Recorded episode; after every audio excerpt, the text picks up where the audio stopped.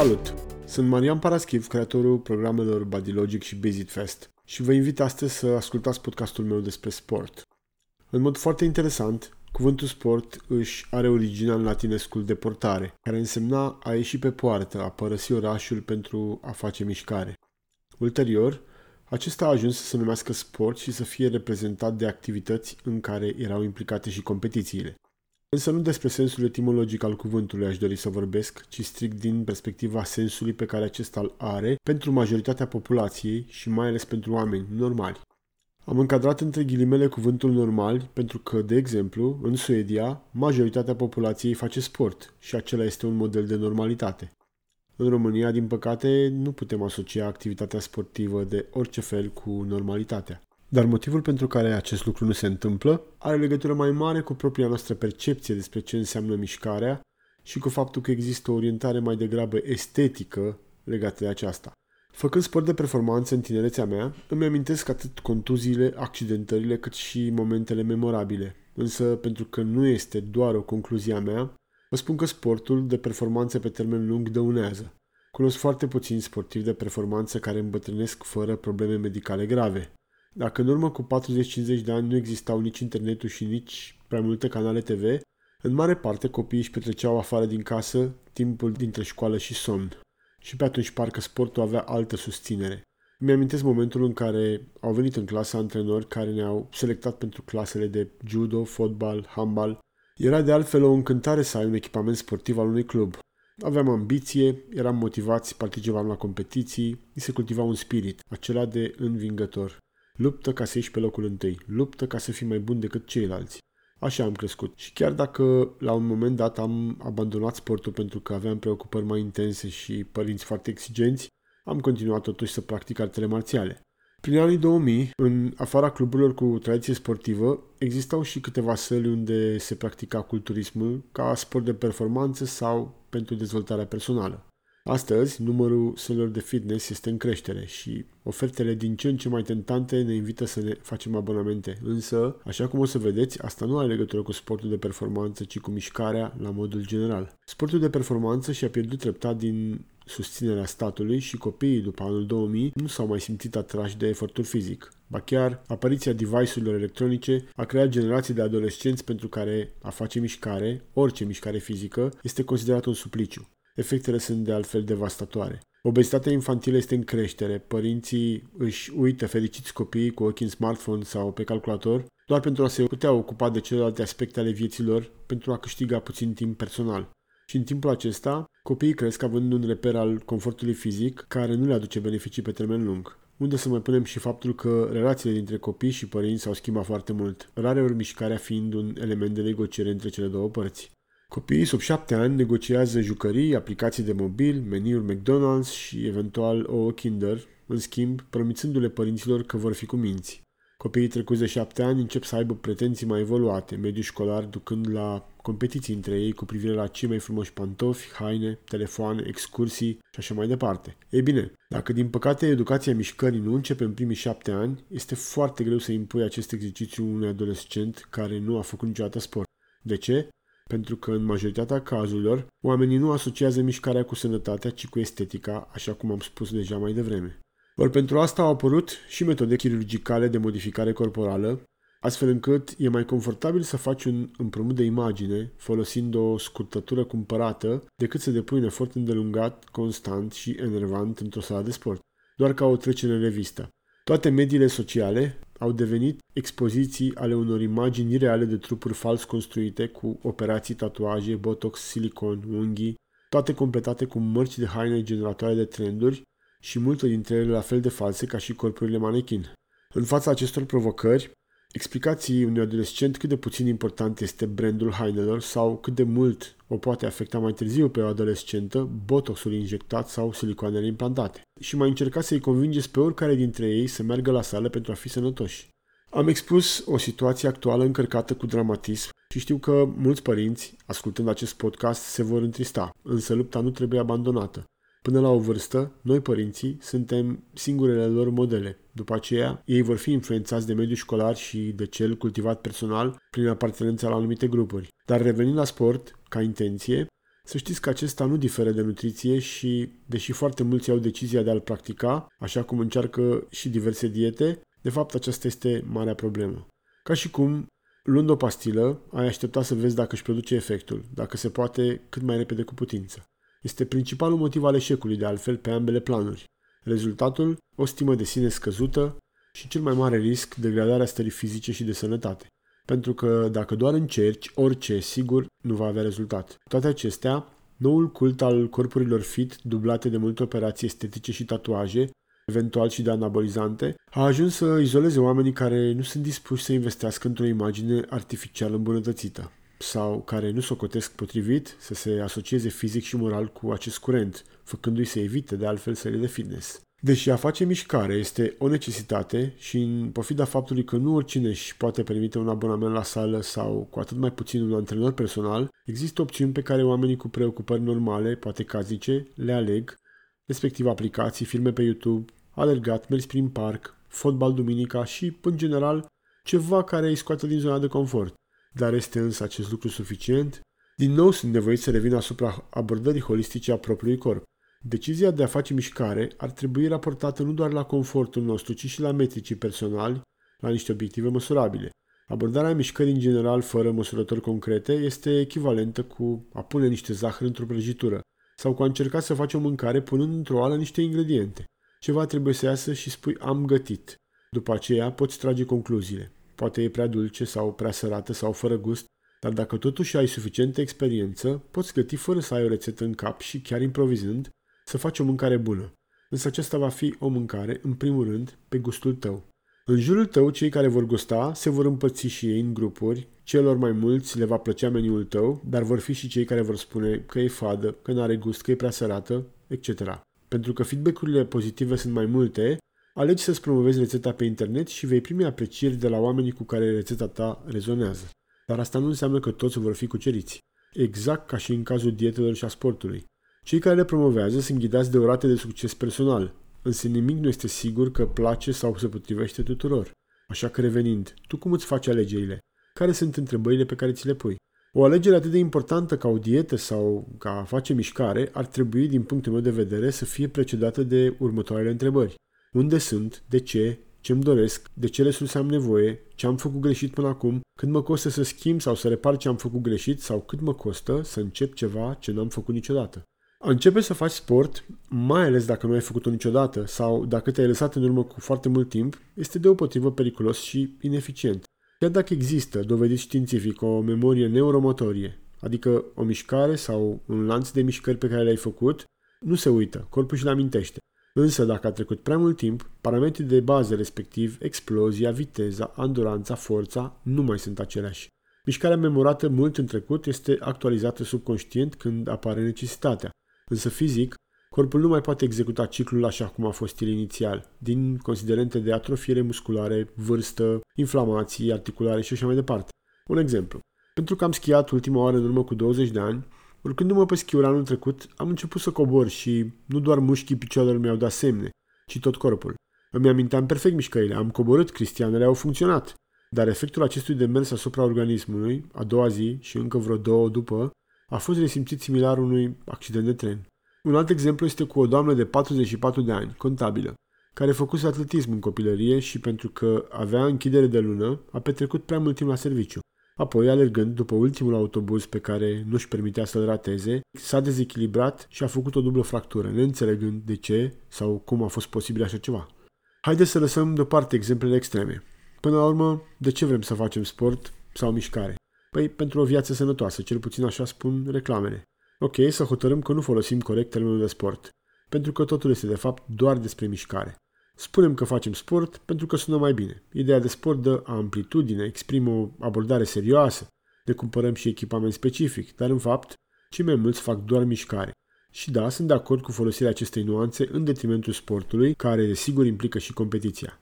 Oamenii trebuie să facă mișcare pentru o viață sănătoasă. De ce trebuie să facă asta? Păi, în primul rând, pentru că a pune fluidele în mișcare este esențial pentru metabolism, în scopul eliminării toxinelor, pentru evitarea stagnării limfei și pentru consumul energetic, pentru menținerea dinamicii și a mobilității corporale, pentru întreținerea plămânilor, a inimii, a întregului sistem circulator, a mușchilor, într-un randament care să permită, de exemplu, să schiem fără probleme, chiar dacă nu am mai făcut-o de mult timp.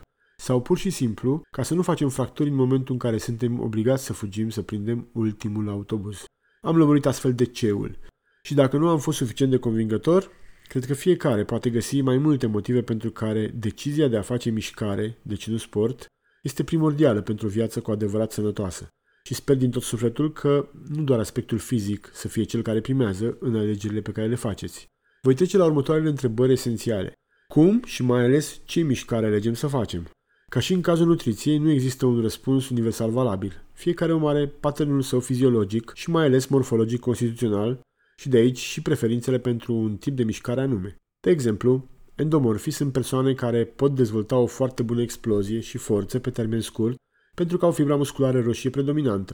Ectomorfii sunt cei care pot alerga mult, care depun foarte greu masă musculară pentru că au fibrele musculare albe predominante. Mezomorfii, aceia cu fibre roz, pot să facă absolut orice tip de sport sau mișcare doresc, ei pot fi atleții perfecți.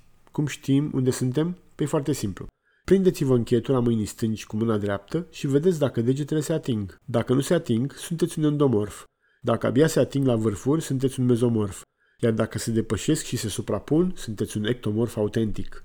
Doresc să fac precizarea că sunt foarte rare cazurile în care un tip somatic este definit 100% și că din punct de vedere genetic sunt mai mulți aceia cu tipuri somatice mixte, cu o predominanță anume, respectiv mezoendomorfi sau mezoectomorfi. Ca și structură fizică, vom recunoaște întotdeauna un endomorf după musculatura bine definită a umerilor și eventual după forma de trapez a corpului, mai lat la umeri cu șolduri înguste. Și ectomorfii au de obicei segmentele mai lungi, umeri înguști și șoldurile mai late, având corpul mai degrabă de formă ovală. Acum, știindu-vă tipul somatic, puteți trage deja o primă concluzie privind tipul de mișcare cu care vă simțiți mai aproape de confort.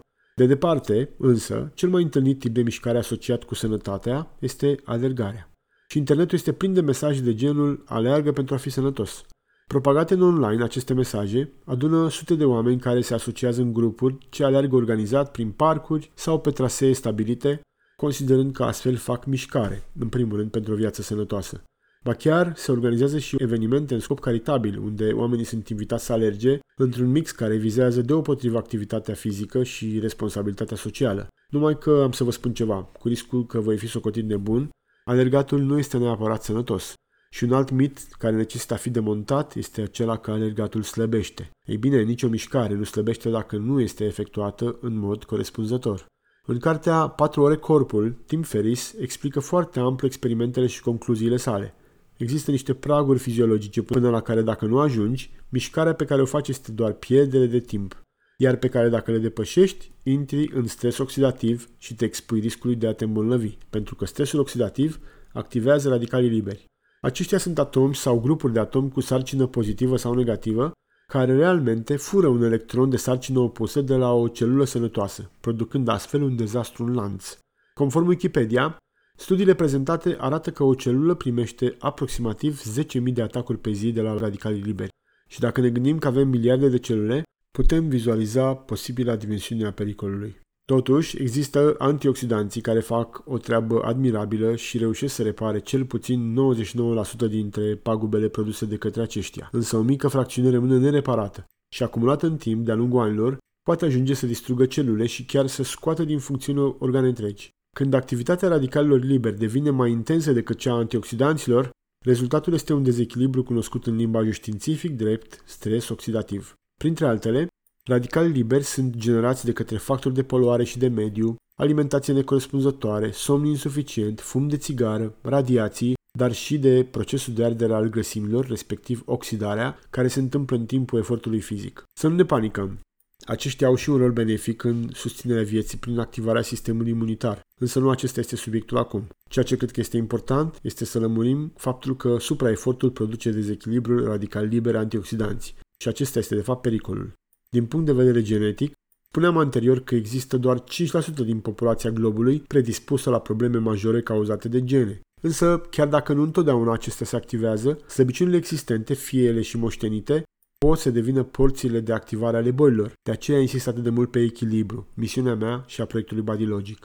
Balancing Lives este un program prin care puteți căuta și activa starea de echilibru în primul rând prin eliminarea exceselor. Revenind la mișcare și la alergat, citându-l tot pe Tim Ferris, alergatul este natural doar pentru gazele.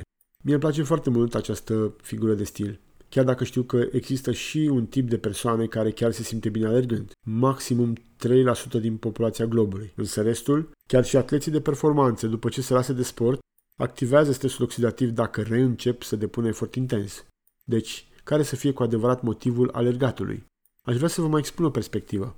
La fel cum pentru unele persoane, dulciurile sau mâncarea în general reprezintă un refugiu, o evadare psihologică, la fel și alergatul este folosit pentru a evada subconștient dintr-o stare pe care o asociem cu stagnarea, dar care nu este neapărat benefică și din punct de vedere fiziologic. Vorbeam nu de mult cu o persoană care încerca să mă convingă de cât de bine se simte când aleargă. Uitându-mă la structura sa somatică, endomorfă, predominant cu picioarele scurte și groase, cu masă grasă vizibilă pe abdomen și șolduri, în uh, imaginile pe care le folosește în social media, în tipul diferitelor curse organizate cu scop umanitar, am observat expresia sa de durere și disconfort fizic și nici de cum pe aceea de fericire. În momentul discuției, de altfel, se recupera după un accident, de fapt după două accidente succesive, ambele la picioare. Asociate pozelor în care exprima durerea, în timp ce alerga, erau și cărțile pe care le citea și toate cu tema Aleargă pentru a fi fericit. Ok, și mie place șahul foarte mult, dar nu simt să citesc cărți despre cât de fericit m-ar face acesta, pentru că nu am nevoie. Sunt fericit pur și simplu jucându-l. Asociind într-o perspectivă personală informațiile din cazul prezentat, concluzia mea este că persoana folosește alergatul precum autoflagelarea păcătoșilor în cazul penitenței religioase. Și de fapt acest tip de efort practicat de mult timp nu este altceva decât o fugă psihologică de un loc, un moment sau o stare pentru care nu a găsit o altă metodă de tranșare. Asocierea acestei activități cu fericirea însă poate fi desigur o alegere personală. Dar, în cazul său și al multora, asocierea cu sănătatea este o păcăleală. Să vă mai spun și că în urmă cu aproximativ 2 ani când am cunoscut-o era obeză și astăzi este la fel, indiferent de cât de mult și-ar dori să arate sănătate și fericire, ceea ce iese în evidență de fapt este durere și poate frustrări mascate. După cum deja v-am obișnuit, nu am talentul de a pune lucrurile într-o lumină neapărat digerabilă. Mă interesează mai mult să produc șocuri care să trezească oamenii. În mod genial, Tim Ferris mai spune că dacă mersul pe jos ar fi sănătos, atunci poștașii ar fi nemuritori. Și nu, nu sunt. Mă întreb însă în ce fel ar putea ajuta pe cineva informațiile pe care le prezint aici. M-am tot gândit la asta, bineînțeles, în momentul în care am început seria de episoade a acestui podcast. Păi, în primul rând, Invitându-vă la reflexie, sper să vă puneți întrebările potrivite pentru a putea lua apoi decizii care să vă conducă la eficiență și randament în atingerea unor obiective. Sau puteți continua să credeți că faceți mișcare fără să atingeți niciun prag de eficiență. Am constatat că, atât în cazul meu cât și al clienților pe care îi antrenez, adaptarea la efort se produce relativ repede și nu contează vârsta, însă la fel de repede se și pierde în cazul inactivității. În anul 2020 am efectuat un experiment folosind aparatul meu favorit, respectiv eliptica. În cadrul acestuia am efectuat timp de două săptămâni același antrenament, folosind același ritm cardiac, viteză și setare de rezistență. La primul antrenament am numărat 1175 de calorii arse și pe măsură ce repetam antrenamentul la fiecare două zile, numărul de calorii arse scădea până când la finalul celor două săptămâni a ajuns la 1060. Cu alte cuvinte, corpul meu s-a adaptat la efort și asta se întâmplă în momentul în care facem în mod repetat același tip de antrenament sau mișcare, fără să schimbăm nimic. Experimentul a culminat cu un maraton de 3 ore în care am consumat 2559 de calorii la 50 de ani. A fost un efort moderat, însă a fost doar experimental pentru că nimeni nu are de ce să stea 3 ore într-un maraton, să nu uităm de stresul oxidativ. Am dovedit însă că antrenamentul constant crește și enduranța, deci practica trebuie să fie constantă. Dar, exact ca și în cazul mâncării, avem dovada că metabolismul uman dispune de inteligență proprie, pentru că se adaptează să consume din ce în ce mai puțin energie. Fie că vorbim despre transferul acesteia dinspre alimente, fie că ne referim la cea consumată în cadrul mișcării. Și desigur, când vedem alergători care după mult timp de alergare încă au grăsime în exces, aceasta este explicația. Din punct de vedere fizic, alegerea tipului potrivit de mișcare trebuie corelată cu ajutorul medicilor personal și cu obiectivul final. De exemplu, dacă suntem sănătoși și echilibrați din punct de vedere al compoziției corporale, mișcarea trebuie să urmărească, așa cum spuneam, dinamica fluidelor, mobilitatea și antrenarea mușchilor pentru ca organismul să facă față provocărilor cotidiene. De exemplu, persoanele care lucrează preponderent static și nu sunt foarte active din punct de vedere fizic au nevoie de stretching, eventual yoga. Femeile care lucrează foarte mult pe tocuri și în fustă au nevoie să facă în mod constant stretching și eventual antrenament cardio. Pentru că în timp, ca un exemplu, ajung să compenseze flexia incompletă a genunchilor și mușchii picioarelor nu mai lucrează pe întreaga lor dimensiune, la coborârea trunchiului pe verticală într-o simplă genuflexiune. În cadrul evaluărilor pe care le fac înainte de orice antrenament cu un client nou, explic în detaliu constatările și planul pentru progres. Ceea ce numesc eu performanță este însă o creștere a mobilității a forței, a rezistenței în regim de lucru funcțional cu un randament lunar de 10 maximum 15% față de momentul inițial. Cu alte cuvinte, las corpul să se adapteze și când efortul se reduce pe un anume tip de mișcare, intervin modificând fie intensitatea, fie forma exercițiului, unghiurile de lucru, astfel încât mușchii să lucreze atât în plan excentric cât și concentric. Dar în permanență schimb ceva atunci când consider că organismul s-a adaptat și tinde să rămână în zona de confort. În concluzie, alegerea tipului de mișcare se face în funcție de activitatea personală și validez obiectivele legate de funcționalitate și nu pe acelea de performanță sportivă. Deci mișcarea pentru oamenii normali nu are nicio legătură cu sportul de performanță. Metricii sunt diferiți și abordarea este complet diferită. Voi vorbi într-un podcast viitor despre această diferență. Până atunci însă, am să vă dau câteva răspunsuri pentru întrebări pe care posibil nu vi le-ați pus încă niciodată. Uitându-vă împrejur, nu ar trebui să vă lăsați copleșiți de imaginea trupurilor sculptate pentru că vă asigur, pentru a ajunge acolo trebuie plătit un cost. Aduce la obsesie definirea corporală înspre o estetică de cele mai multe ori nefuncțională este și dăunător pe termen lung. Unde mai punem și că foarte mulți aleg metode cu efecte irreversibile în timp și exact acestea pentru care au ales să-și expună trupul unor suplicii fizice îi vor face să regrete. Dar ajungem din nou la valorile fiecăruia și la ce este important în viață pentru fiecare. Dacă, de exemplu, această alegere reprezintă nu doar stilul de viață, ci și un mijloc de trai, păi să știți că majoritatea timpului trebuie petrecut în sală. Alimentația trebuie să fie aproape perfectă și suplimentele sunt destul de scumpe. Însă, cel mai important, dacă vreți o familie, copii, dacă aveți un job în care petreceți mai mult de 8 ore pe zi, cu siguranță efortul de a avea un corp aproape de perfecțiune este un deziderat greu de atins. Ce preț sunteți dispuși să plătiți pentru a arăta ca un model de fitness? Din păcate, tocmai aceste extreme îi determină pe cei mai mulți să evite sălile de sport.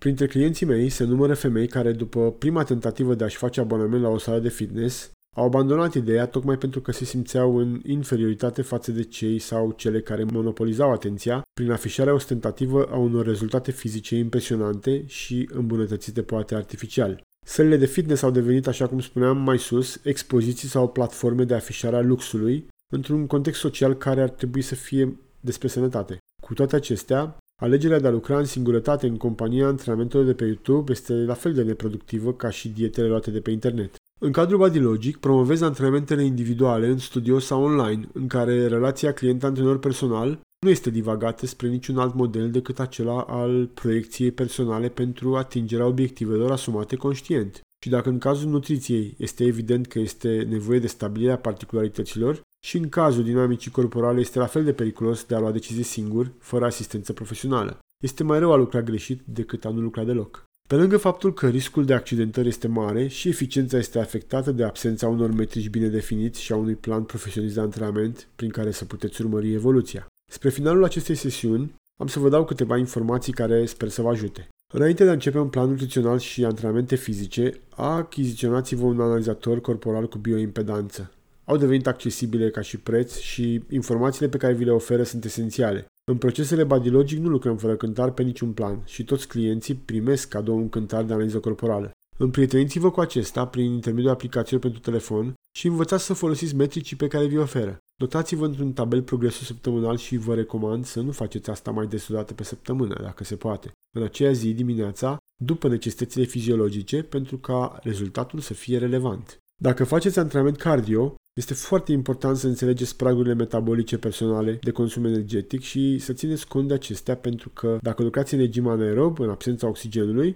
combustibilul folosit de către organism este proteina din mușchi și nu grăsimea. Deci dacă doriți să topiți grăsimea, trebuie să vă mențineți respirația într-un interval calculat după formula 220 minus vârsta și acest lucru ne va spune maximum heart rate pe care este bine să nu-l depășiți, pentru a nu vă pune sănătatea în pericol. Apoi, Limitele în care trebuie să lucrați pentru a topi grăsimea sunt între 65 și 75% din acest maximum heart rate. Cum măsurați asta? Folosind o centură de ritm cardiac. Acestea sunt mai ieftine și mai eficiente decât ceasurile. Sau, dacă folosiți aparate profesionale de fitness, acestea au senzori și vă afișează informația după care vă puteți ajusta nivelul de efort. Pe site-ul www.bodylogic.ro găsiți toate aceste informații în articolele mele. Vorbind despre alegeri, Da, și eu am făcut greșeli până am identificat exact ce trebuie să fac pentru a-mi atinge obiectivul. Fiind un endomorf veritabil, am avantajul că îmi pot crește foarte ușor masa musculară. Însă acest lucru vine la pachet cu o pierdere a mobilității și a exploziei. Și pentru că am stabilit că acest lucru este foarte important pentru mine, tipurile mele de antrenament sunt acelea prin care, dacă folosesc greutăți, le aleg pe acelea cu care pot face 30-35 de repetări în ritm alert, contribuind astfel la menținere și definire și nu la creștere musculară. Într-adevăr, este un domeniu foarte tehnic, divers și, din nou, alegerile ar trebui să țină cont de foarte mulți factori. Revenind la oamenii cu preocupări normale pentru care fitnessul nu este mijloc de trai, celor trecuți de vârsta de 35 de ani care poate nu au făcut sport niciodată sau s-au lăsat de foarte mult timp, le propun planuri de antrenament care inițial nu depășesc 25-30 de minute, urmând să crească gradual în funcție de obiective. Partea frumoasă, dacă nu vorbim de o condiționare medicală unde lăsăm fizioterapeuții să-și facă treaba,